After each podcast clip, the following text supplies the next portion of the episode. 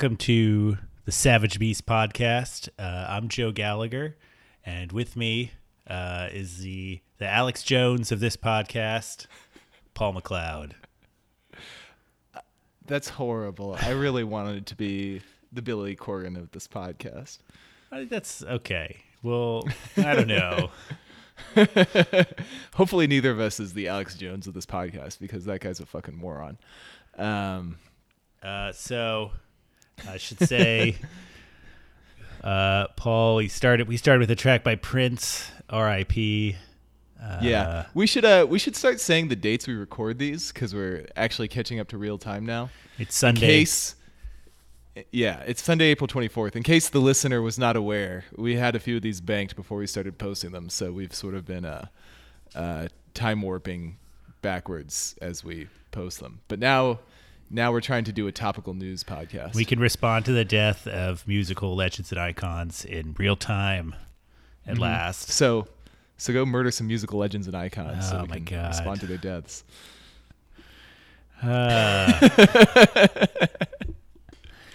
as you can, I mean, don't really. As you can hear, we're just broken up by the death of Prince here. Yeah.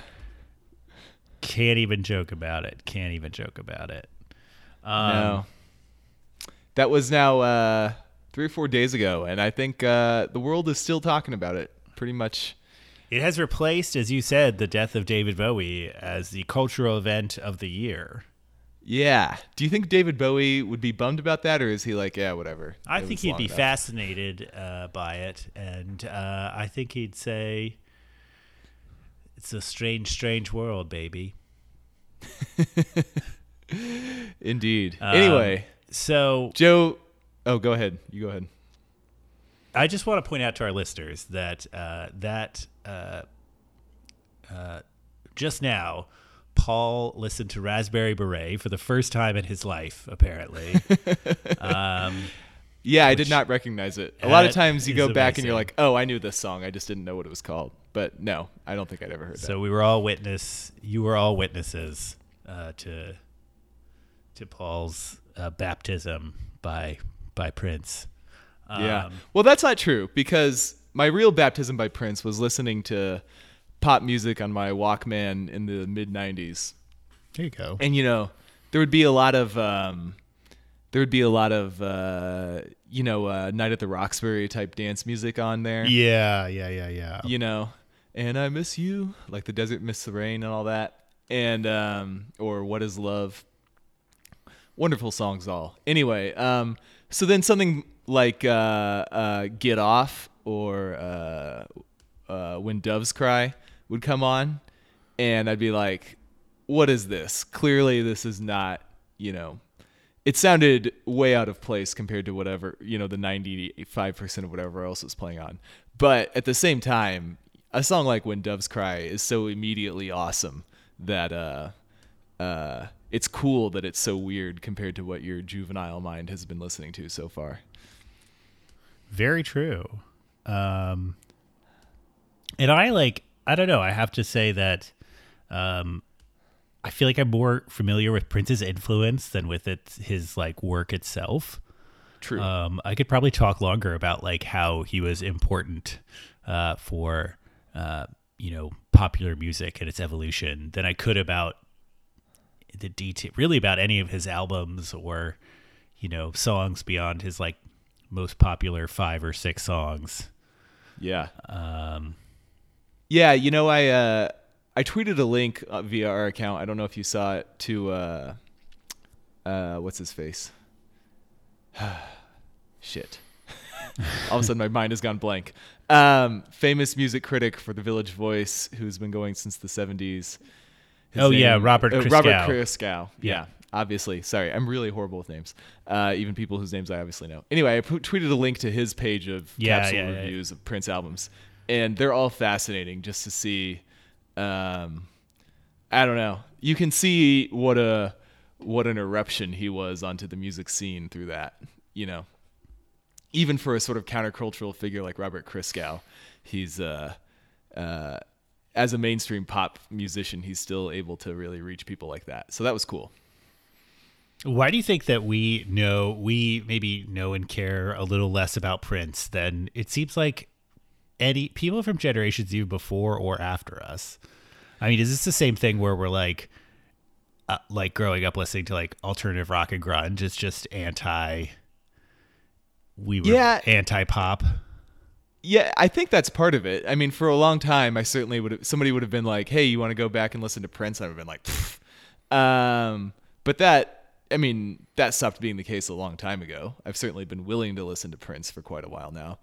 Um, you know, there's also the thing where he changed his name to that symbol, and Right. mostly what what I remember about Prince is everybody making fun of him for that, like really hard. That did happen at a Um, pivotal time for us. Yeah, that was right when I was starting to listen to music. Really. Yep. Um, so, um, and you know, now I think back on it as like, well, it was goofy, uh, in a sense, but, um, I would like to live in a world where doing something like that is not on its face a reason for, uh, everybody to dismiss and mock you. And on the same, by the same token, he seemed like a smart and self-aware enough guy to know that people would think that was dumb. So, uh, I applaud him for being willing to do it in the face of, uh, the obvious public scorn to come. Yeah, I mean, I feel like I have just have such a strong memory of him being consistently mocked and shamed and ridiculed for that as, you know, you know, like uh sort of a, you know, a sign that he'd gone crazy uh Yeah. or that he had lost his edge or anything like that. And now I, I agree with you completely. It's like that was wow, that was, you know, for a you just imagine Beyonce changing her name to a symbol and saying, you know, Yeah. refer to me as, you know, the goddess. Um, I, I mean, people do that anyway. they but- do, they do. It's just, it's, it was incredibly bold, and I don't know. I mean, I think it's certainly, it's certainly, um, at this point, it's kind of an impressive upper bound for what a popular uh, musician can do uh, in terms of that weird is weirdness the right word or um, Yeah. Now I will say, I wouldn't be totally shocked if like Kanye did something like that. True, true. Yeah, but I mean, you're saying that that that even I'm saying Prince established that upper bound right now, and he he maybe still has it. You know, Yeah. for you Ka- know, He was sort of Kanye without the like, um, Kanye without the uh, the rampant self-centeredness is how I Yes. would describe Prince's approach to things. well, yeah. I mean, he has Kanye's confidence and none of his um, need for affirmation. Yes, exactly. which is a powerful Exactly. thing, and also a Yeah. thing that made Prince a, a lot more distant than some of some of these artists who sh- have similar levels of, yeah. you know, brag brag braggadocio, bragad- Braggadocio. Thank you, something like that. Right. We'll pretend that you you you know we'll pretend I said that word right. Yeah, Uh, ridiculous. Yeah. Uh, um, Um, yeah. I, yeah, I guess the other Prince experience that is central to us is that Mm-hmm. as um, his song 1999, I mean, that was our senior year of college, and that song Yeah. was on all the time, and maybe also colored my experience of Prince a little. Um, yeah. uh, in that, um, I don't know. I felt cut off from how like all the interesting parts of his music um, by kind Yeah. of having to be by having like the pop side of it forced upon me um, Yeah. by circumstances. It's true. Um, you know, like I said, the more uh, melodramatic Prince stuff, like uh, when Doves Cry, is immediately affecting. I think, but uh, Yeah. some of that pop stuff maybe didn't quite reach through the uh, the culture of music we were raised on. So I actually intend to go back and listen to his music, which is um, uh, more difficult than um, we are accustomed to in this day and age, uh, because he wasn't real big on uh, Spotify and so forth, which is his right. I have no uh, no real beef with that per se. Um, but I, I I'll I'll definitely try to explore and um, Yeah. see if I agree with the deification. Yeah, we'll have to we'll review uh we'll give our opinion on Purple Rain in a later podcast, the definitive review. Well, that's what we're here for. Yeah. Uh, people may not like it, but if we're not willing to say what we think, then uh, we should just stop. Well, so I had I have one I have one I have one last weird Yeah. Prince thought, and that I was gonna say when you started to say the other seminal experience uh, for us of Prince, I thought you were gonna bring up the Dave Chappelle skit, ah yes. which is Uh, awesome. It is. It is. But didn't it kind of fit my view of him as like, you know, it it it reinforces how weird he is uh, Mm-hmm. in an awesome way, but not really doesn't really talk about how he's like, you know, one of the most important Yeah. pop musicians of all time. That's uh, true. That's true. Yeah. Anyway, go on with your story or your point. No, well, here's a gonna make- here's a random question for you. I mean, do you think that my wife shared with me something she read um, to get Mm-hmm. very hipster with you um, that uh, sh- that um, uh, you know the way David Bowie was important to weird white kids. Um, especially those interested in music, Prince was, you know, in very important to weird black kids, and that Yeah. he gave them a role model. Um, and that just made me think of people like you know someone like Russell Westbrook, like his amazing like kind of you know hipster strange style, or even as we'll talk about soon, Beyonce, and how you know the weirdness of her videos. I mean, I feel like Prince everywhere you see um, that in kind of you know I don't know he he he I, I feel like his influence is in a lot of African American art uh, especially like Yeah. in popular culture um, and it's really interesting to think like huh like a lot of that may have come you know the license for that may have come from him and the, you know the fact that he was so uh, brave about it at a time when he was like i mean he was kind of mocked for it for a decade as you know Yeah. i see now um uh and um it's i don't i Well- don't have really an in- opinion about that i just found it an interesting um facet of what he did. Yeah. did.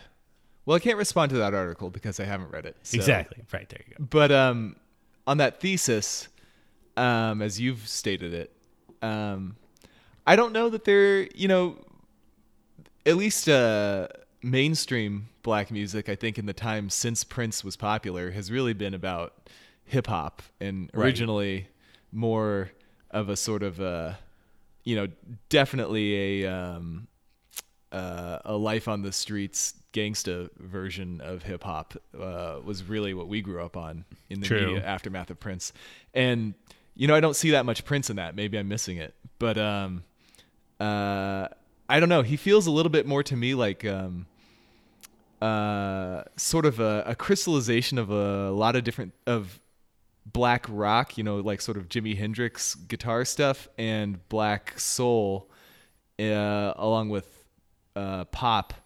Um, that, uh, you know, in a way, if I, you know, we've just talked about how I don't actually know his music that well, but my impression of it is that he's sort of, um, he's sort of almost um, summed up a lot of trends in black culture that were then uh, eclipsed to some extent by um, by sam you know hip hop, which is more about samples and um, an entirely different vocal approach.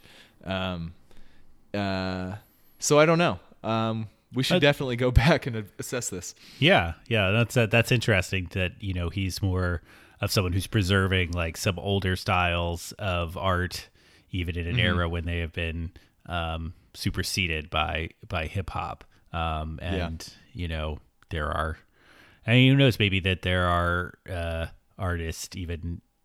I, I think in recent years, I That's felt true. like Now, yeah Of before course, lately in Yeah. indie circles, especially. Yeah, but I mean, I, I feel like in the past couple years that you know we got to this point with Prince where you know I was seeing reviews of his new albums in a way, and they were treated in the way that I felt like he'd kind of come out of this like mid-career, he's just weird phase to the point where he was like kind of respected elder artist, and people were Yes. looking at his art that way. Um, and of course, that's now been uh, magnified times a hundred. Yeah. Huh. Well, that's a lot of that's a lot of uh, discussion of a guy whose music we respect but don't know that well. Right. So which is which is impressive. It's impressive. yeah. Um. All right. So what was next on our docket, Joe? Well, should we talk about uh, the new Beyonce album? Let's talk about the new Beyonce video album experience. Yes, Lemonade. Um, I have the I had the chance to listen to it and watch most of the video. Have you experienced it yet? I have experienced zero of it, although I did read several reviews to um, try to prepare myself. Um, I'm sorry, I moved a whole bunch of shit this weekend. So uh, last night I was watching basketball, and I wasn't about to turn off that excellent Portland Blazers game uh, for an album I could listen to later. And um, today I was uh, moving shit around, large objects. I see. But I I do have thoughts about the reception of Beyonce, and I want to hear your thoughts about the actual music first. Well, I mean, I- I'll start. I'll I'll do it in the order that I experienced it. I listened to the album first. The album is fantastic. Um, it is, um, you know, perhaps the best example of the discovery that while you know pop, a well written pop song is maybe not that hard to find. That you know, if you put that much uh, care into the originality of its production uh, you could create something that is um, just pretty fantastic uh, to listen to. Um, and um, uh, you know, the album, you know, the album is kind of it's, the, it's there's a lot of sparse beats and sounds. Um, it's very focused on her voice. Um, there's one country song, uh, which is amazing. Uh, it's just like the best country song I've heard in a long time. Um, and it's it's powerful and is actually kind of for me like weirdly more powerful because it's so aware that it will be a huge fucking deal. Um, and that it's every lyric will be deconstructed and um, uh, embracing that instead of running from it is um, it you just can't not listen to it um, and you know obviously as as people are talking about how it's you know supposedly about Jay Z and cheating on her and their marriage, uh, you know just the fact that she obviously knows that and will sing towards that and create what then I saw the when I saw the HBO special is like this really beautiful kind of um I don't know if you want to call it an album movie or a concert movie. It's kind of like in between. I I, I don't know. Um, it's more like the wall than it is like stop making sense or something. You know, um, in that there's a lot of uh, um, extremely highbrow um, direction, art, art direction, and production to it, um, and uh, to do all that in you know in the absolute middle of the mainstream um, is pretty pretty arresting uh, for for the average listener like me. Um, so I was impressed um, Cool. at how good and um, big it was. Yeah. So uh, I'm impressed with what you just said, and I'm glad that I'm doing a podcast with you and not the internet because you went on for a couple minutes there about the music specifically before you got into the um, politics and celebrity tabloid uh, aspects of the experience because my impression of Beyonce's reaction for a while now, and of this as well, just looking, reading through the, I read the whole reviews from the New Yorker and the New York Times and Vox, and I uh, scanned some others. Is that it's really about forty percent of the reaction is about uh, the politics of Beyonce, and forty percent of the reaction is about the TMZ celebrity um, uh, criminology of it and 20% is about the music itself, which is fine if that's what you're interested in. But um, I personally am mostly interested in music, um, you know. So uh, it's just funny to me that that this is. It's it's a little bit sad to me that the main way our culture relates to uh, possibly its large biggest music star is not really about her music per se. So um, it's good to hear that the music is good, and I intend to find out uh, for myself whether I agree with you. Um, so yeah, I don't know. How do you feel about Beyonce and her relation to the public?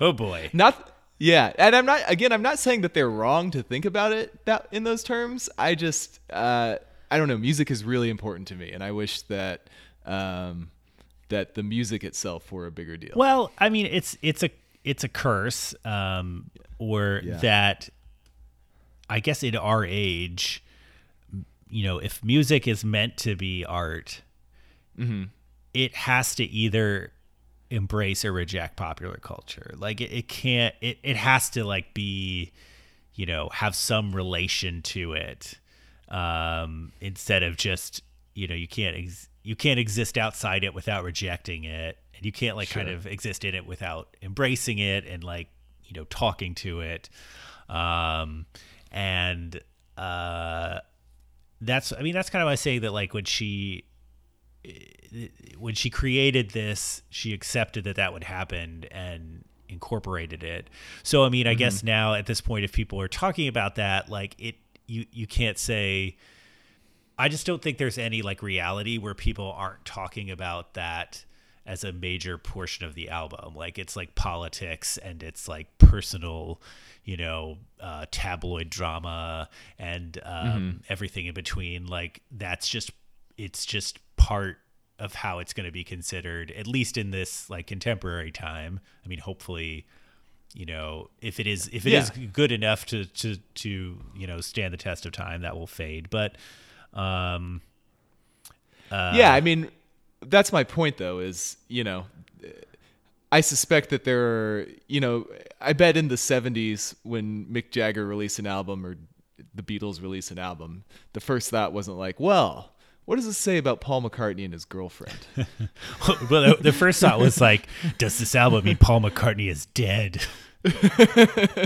they were just true. a lot different. weirder. they were a lot weirder with their, you know, their theories back then. That would be a lot better if this album was like, are Beyonce and Jay Z both dead? That we should start that rumor that this is like their posthumous album. Uh, Solange is wearing a skin suit. Yes, CGI is a beautiful thing. Um, oh man. Uh, but uh, I don't know. I I, I guess I, it's what would it mean if this a- this exact album was released by somebody uh, who was anonymous? You know, prior Yes. to this. That's a good question. I would say that the album probably like Oh man, it's hard to it's I kind of want to say that maybe I it wouldn't be as effective Uh huh. and I don't know whether maybe that's sort of a little bit of a flaw with the album Well, uh, it or might at least help this you. this approach to cre- to crafting an album, we'll say. yeah, it would certainly help you. Now, I mean, to some extent, obviously, you can't divorce a work of art from its context like that. Um, but it does help you maybe assess the non-celebrity aspects of the album, you know, um, which again, uh, we'll see. I, you know, I did like um, uh, the music on uh, of. Uh, sorry, what was the single she released around the Super Bowl? Uh, formation. Formation, yeah, like that's a pretty cool song. Um, Yes. Maybe not. Uh, again, though, the reaction there was mostly about the politics and the video, um, which again, if that's what you're interested in, that's great. It's just not what I care about the most. Um, so, um, uh, Um, yeah, I'll definitely listen to this album, and Yeah. we'll, I, I promise we'll be able to talk about uh, talk about it two ways uh, Yeah. next time we we talk. Well, I have two. Okay, I have two two questions. Uh, Two one comment, one question about this album. The comment Sure. is, I mean, I think in some ways I agree with you that you know I would like to be able to listen to a Beyonce album without feeling that you know I I need to think about the um uh uh the Wesley Morris New York Times Magazine think piece that Yeah. accompanies it, like that, and that's I mean not that's like he's a great writer. It's not just picking him because he happened He to do one writer. about formation, and it's like that. I would love to be able to consider it uh, without maybe the it's not so much the pop culture but the internet culture Like if we could cut that part out of it, where I need to be up on all the on all the takes about this or anything, um, which is maybe different than knowing about its like cultural con. I don't know, but you know, I guess I'm saying I wish it had a, a cultural context where the culture didn't involve, it, you know, the internet. Yeah. Well, and you just get the impression when the internet reacts with total ecstasy about something like this, you get the impression that there's a little bit of a, uh, just a, a self-replicating meme aspect to the way that people just get so excited about it mm-hmm. that may or may not correspond to the merits of the work itself. So Beyonce, it would be nice not to not to have that going on. Here's what I'll say: Beyonce is the one thousand dollar ticket to Hamilton that we've all purchased. Except instead of paying thousand dollars in money, we've paid it in time on Twitter, and so we're we are then forced to say it is amazing and the most you know transformative Yeah. experience, just as we Yes. would if we saw Hamilton for one thousand dollars. Lots of capital letters and um, the word "yes." Yes. Um, wait, I had a question. Oh, what if Radiohead? Ha, ha, what what if they released an album like that, like this album? Like, what would that Like- look like? Is it? Like if Thom were just talking about how Rachel broke his heart or something. Yeah. I mean, I guess is it possible? I mean, Well, so would let's we say that hold them to the same standard in any scenario? Okay, so that's that's a very good thing to ask. We should we should interrogate ourselves in that same way. Yes. Um, and um, I would think and hope, uh, at least hope, that my reaction would be, you know, I'm not saying Beyonce can't write an album about her relationship to her husband. That can be, of course, an incredibly powerful source of art. Um, and um, you know, for instance, uh, Carole King's Tapestry was mostly about her um, her hatred of her husband, and it's a great album. yeah.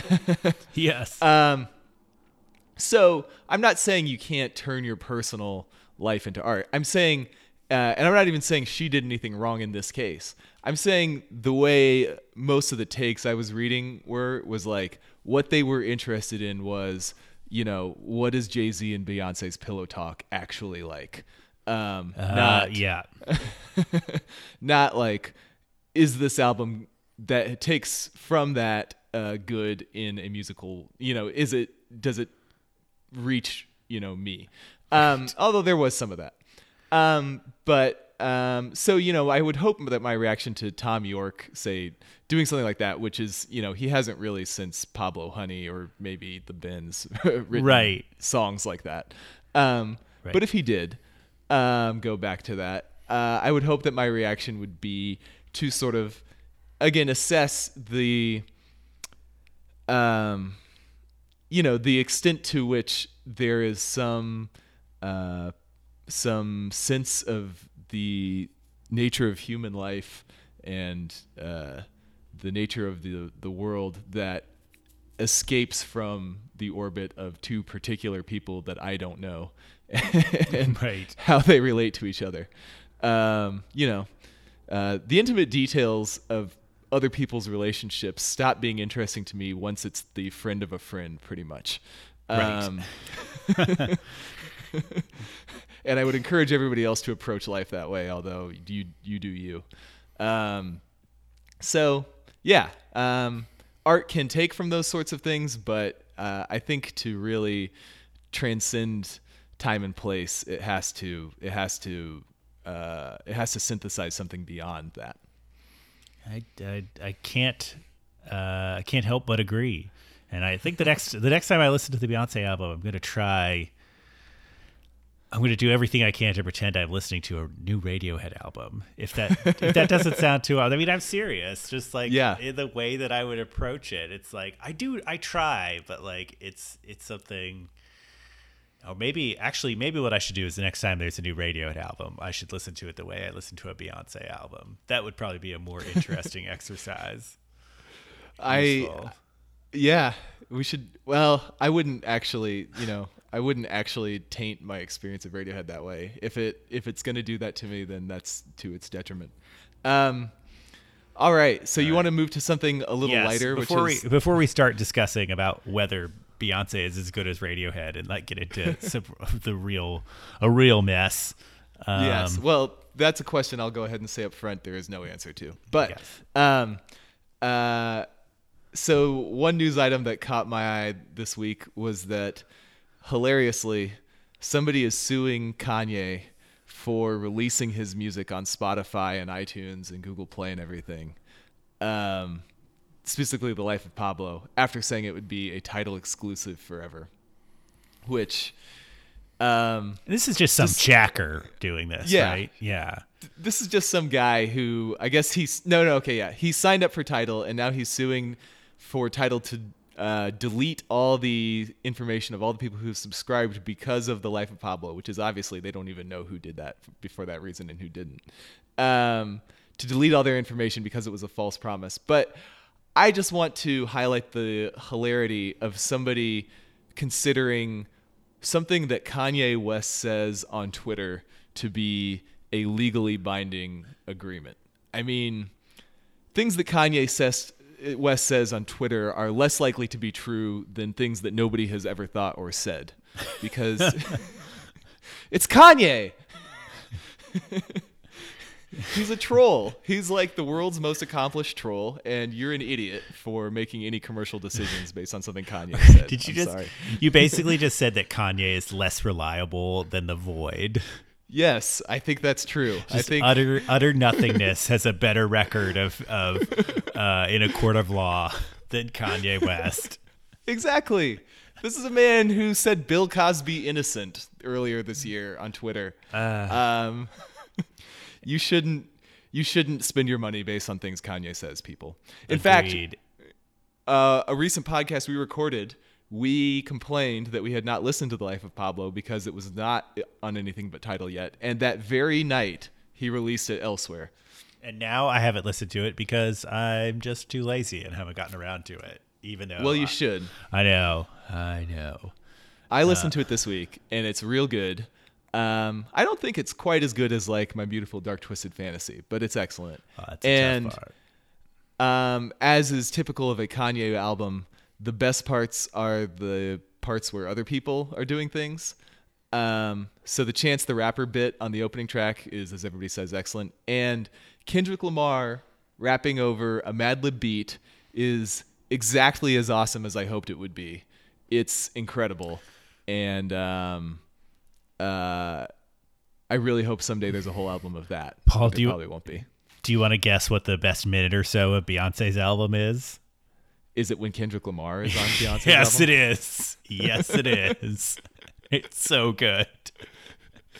That's just uh, it's so obvious. It is not the several minutes that Jack White is on the album. I'm sorry to say. Um, Oh, really? He's not bad. Actually, maybe I should maybe I should rewind that and say it is not the minute or so that James Blake is on the album. Oh, really? I really like James Blake. I don't know how you feel about him. I so doesn't. that's interesting. yeah, I've I well, I actually didn't. I thought found his album very interesting. Um, that first one that got all the buzz. I'm not sure if that's Yeah. his first album, but um, I don't. I don't know if I ever thought it was good. Um, That's interesting. It really appeals Yeah. to me. It's Huh. it's the kind of soul music I want to listen to. In that it sounds like um, somebody sang it through Aphex Twin's brain, and then it came out. Uh, wow. Okay. Um, let me ask you real quick. Uh, what do you so now? Kanye apparently is going on to Spotify, Tidal, etc., and updating the tracks of his um, of his albums of of Life of Pablo and of Yeezus, like cha- changing things that he, you know, I didn't know he went back and changed Yeezus. he did. He changed at least one track on there. Um, you know, they're being a little sketch. He's being a little sketchy about whether, you know, why he did it or whether it's just, you know, but I mean, it's it's it's if what if an artist I- knew did this like uh, with an album that I really cared about, it would drive me fucking insane. like I I need there to be like the canonical final version of the album and then like if you want to release some like remix or remastered or like reordered version later fine, but like I need the like original one. Like I don't, that's just I, I go insane without that. I don't know why. Yeah. Maybe it's a physical album thing where it's like no, that album Yeah. that like first print of the album, you know, on my shelf, that is the album. Uh huh. So that's interesting. Um, especially because first of all, I happen to know that you own Mellon Collie and Infinite Sadness on vinyl, which is uh, quite different from the CD version. Um, Yes. Int- we could Anyway. go ahead. Uh, oh Yeah. yeah. well, you can make your point if you want, because I'm going to move on from it. Okay, well, I'll, I mean, that is, huh. that's different in that, like, you could, you know, uh oh, maybe you've maybe you've called maybe you successfully called me out here. you found found a hypocrisy. Well, no, because like I think that there is obviously, um, you know, this canonical CD version of the album. Like, it's Uh-huh. it's not like. Yeah, so why can't you say that about the uh, January 21st version of The Life of Pablo and the March 1st version of The Life of Pablo? I guess you can. I guess it's because there's a lack of clarity about like what holds primacy and like whether whether they will like still exist. Almost like I think I care more that they want that they you know are kind of it's so malleable. Whereas like Yeah. you know okay there's sort of you know if there's like the CD version and then you released a vinyl version with like you know tracks interweaved and you know exchanged. I'm like okay that's you know um uh, like a reinterpretation. It's not like this like ever evolving thing. Um, Yeah. which I should probably embrace, but instead I shake No. my fist at it. Yeah, well, he should put it on GitHub so you could track changes and see Hmm. what version happened when. But um, no, uh, I think it's interesting um, because, uh, in a sense of the uh, the medium is the message, the uh, you know mid twentieth century um, uh, sort of o- awareness among critics and artists that um, to a large extent um, the the way that you produce and disseminate a work of art is um, going to be a really interesting part of that work of art. Obviously, there's some works of art where that's all that the work of art is about.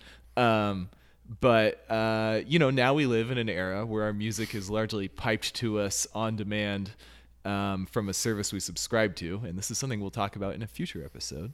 Um, but um, as opposed to getting a sort of uh, one-time payload of it, and uh, Kanye is in that sense sort of a revolutionary figure, realizing that. Uh, uh, to the extent that every time somebody listens to the life of Pablo, they're re-accessing the data, um, and he has control over the uh, the fountainhead of it.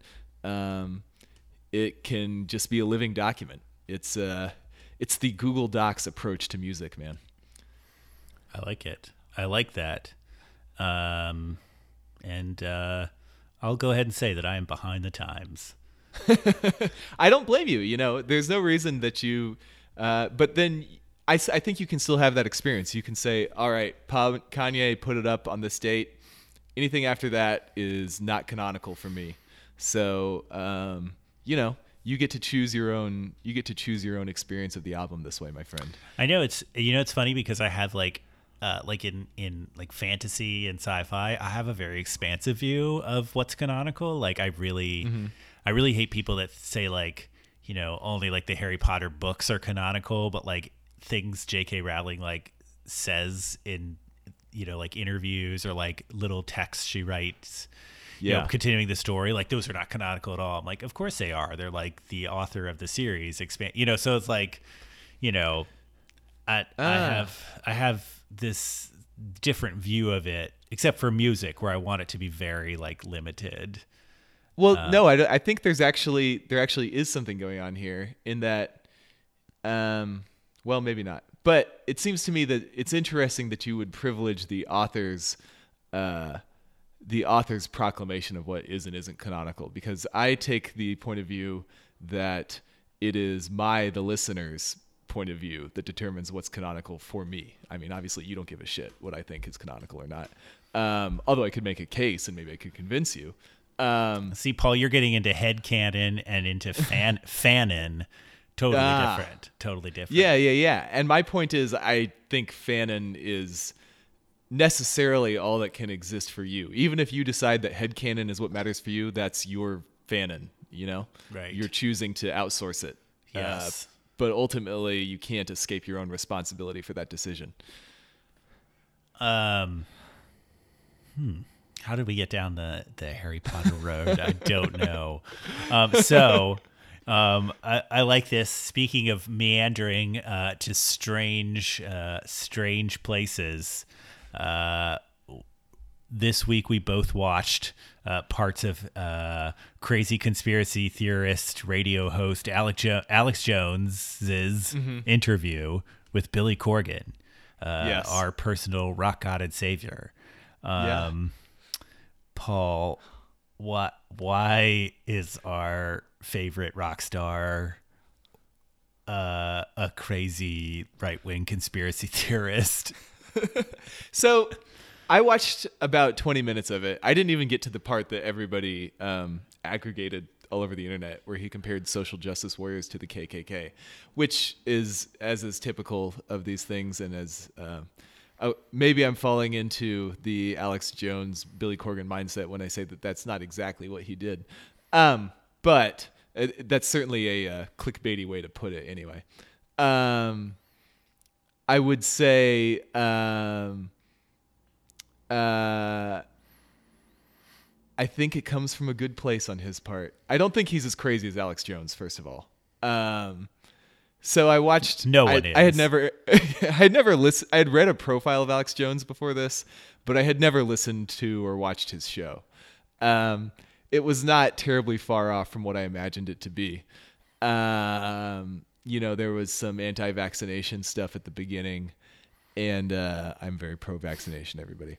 And um, then uh, there's a lot of, um, you know, there's a lot of stuff where he says something I agree with, like uh, corporations want to control you and disenfranchise you, uh, mixed with some insane shit like, um, uh, I I don't remember which particular crazy right wing fantasies he spouted now, but um, you know, take your pick of all of them. Um, so Billy Corgan uh, definitely shares uh, some of that. You can tell from the out from the interview, but I would say, um, a lot of times uh, when I was watching it, Billy or Alex Jones would say something like just really inflammatory and insane, and Billy would be like, "Well, let's try to take a more charitable view of, say, the media or whatever." And it's obviously it's obvious that Billy uh, doesn't like contemporary culture and doesn't like contemporary media, but um, he seems to be able to say it uh, to express that critique in a more lucid and intelligent way without quite as much uh, just sheer the lizard people are running the world type of stuff. More of a um, what I think is a healthy skepticism of the main of the mainstream that people should always have. Um, at at the same time, I'm you know he's a little bit crazy for sure. Well, it's just it's interesting to me that uh, you know rock stars. I mean, a lot. You know that he, you know, is now. I mean, he's in his 50s um, and Uh-huh. And man, he looks it on this show. He's a rich, you know, fifty something, um, Mm-hmm. and is not really like uh how do I want to say this? He's not really like, you know, if if he was not a rock star, like he would be just this, you know, grumpy old rich dude. Like, and I, I just feel like we kind of forget that in the context of like his, you know, more radical emotional. Just because he made some very confessional, emotional music in his 20s and early 30s. Um, and it's kind of it's a wake up call, Alex Jones Yeah. style, that like you know that doesn't really have any connection to like your intellectual or political views of the world. Yeah. Um, which is it. I mean, it's just one of those things where it's like, you know, Billy Corgan should could uh, share our exact experience of like being distraught that a girl didn't like him, and yet experience so many other things about the world completely differently. Yeah. Well, yeah, I agree. Um, my my impression was that Billy is not a full Curt Schilling, uh, your crazy uncle, um, crypto racist, uh, Trump fan psychopath. More that he's a weirdo outsider who uh, has been uh, thoroughly bitten by the media over his career, partially through his own uh, surliness with the media. Um, but, you know, obviously has an antagonistic relationship to the media and the public in that, you know, he's also always seemed a little hurt that people don't just adore him. Um, but um, I I feel like his affinity for Alex Jones comes a little bit less from just agreeing with him on the empirical facts of the idea that Obama is um, turning our children into communists with fluoride or whatever, and uh, more to do with the fact that he uh, he likes and respects people who uh, antagonize the mainstream, and um, so it's more of a spiritual than a political convergence. Although there is obviously some political convergence between them, but maybe I'm just lying to myself. No, I, and I, uh, I, I think you're right, and I think I think that combined with a healthy dose of Alex Jones is someone who will interview Billy Corgan for two hours, like straight. Uh-huh. Maybe the only like person with uh, even a slightly significant author willing to uh, audience willing to do that. So Yeah. Yeah. That- and I that mean, I definitely, again, maybe I was fooling myself, but I definitely uh, thought I sensed some, you know, just as Billy has some critical distance between himself and uh, the mainstream media or the hipster media, um, that he was. Uh, sort of slyly maintaining some distance between himself and uh, Alex Jones's insane right wing talk uh, media as well. But um, again, I'll let other people judge for themselves on that question. I agree with that. That's just what the chemtrails have uh, poisoned you to say, Paul. That's true. If the chemtrails are working for Alex Jones, though, then they're really fucking up. Um, No, no, he takes he takes Alex Jones brand vitamins, so he's immune from the chemtrails. and you know, Uh, this brings us full circle because Prince was a big chemtrails conspiracy theorist, actually. That is true. Wow. Uh, uh. That's chemtrails are one of the best ways to troll the general public. Like if you're in a crowded place, you just look up and you're like really serious. You're like, "Whoa, there are a lot of chemtrails today," and just don't don't laugh afterwards. And people are like, they're either worried about you or the chemtrails. They have to choose one. They cannot return to a state of you know perfect calm. Well, yeah, the worst thing would be if somebody else was like, fucking A, man. I know it. Then you made it. Then you made a friend. Then you made a friend. that friend is dead, Prince. No, our Uh. it's so sad that our chances of becoming friends with Prince have gone from uh, nearly zero to zero. Um, Yeah. that's that's too bad.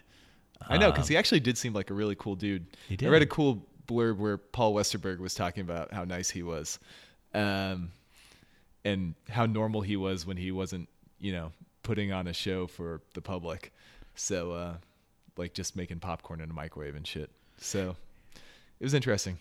He also had a giant compound. Um, I have always admired him for his awesome, you know, iconic compound, Paisley Yes. Park, where it's like he has parties and like, you know, warehouse sized closets and, you know, records album after album. That's Much- that's, Much better than Michael Jackson's giant compound. yes. yes. All right. On All that right. note, We we're we're closing up shop here at the Savage Beast compound in the desert. yeah. Um, That's all I got. It's- Everybody follow us. it's the it has its own Integratron. we should do an episode on that. Sometime. Oh yeah, oh yeah. Everybody follow us on at, at Savage Beast Pod on Twitter. Go to savagebeastpod.com. Subscribe to us on iTunes or Stitcher or various other services. Uh, please leave us reviews. Please send us feedback. Um, oh, I did have one piece of feedback delivered to me via text message from my brother that uh, he and all his friends were hanging out talking about how we were insane for not liking the new Tame Impala. So. Um, Huh. Thank you. We've finally been criticized by the public at large. Feels good. We appreciate that. Yeah, Feels I really good. Love it. Um, I still don't like that album. Anyway, um, uh, anyway, like I said, follow us, rate us, interact with us, and uh, we appreciate it. Thanks for listening. Yeah, and if you either right before or right after this, we'll be releasing our uh, best of 2016 podcast. So go listen to that if you haven't Yeah. already. Yeah, this was more news. That's more music. Together, perfect synthesis. All right. Hasta la vista.